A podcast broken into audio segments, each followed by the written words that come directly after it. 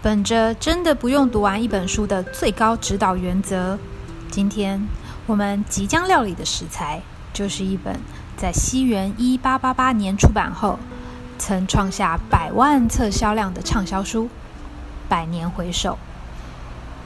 作者是出身宗教世家的美国作家爱德华·贝拉米。从定位的面向来看，这是一本乌托邦小说，透过描绘一个脑洞大开的理想世界，试图解决当代经济现状。从题材而言，这是一部带有科幻元素与浪漫爱情的穿越小说。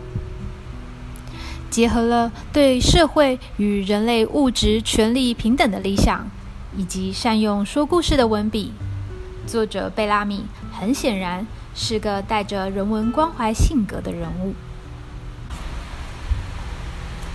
他出生在一八五零年的麻省诸塞州，父亲是浸信会教士，祖父是位牧师。求学时期的贝拉米，曾在德国学习法律，并取得律师证照，但没有执业过。由于对文学的喜爱，他进入报社，成为一名记者，就像反乌托邦小说家乔治·欧威尔一样。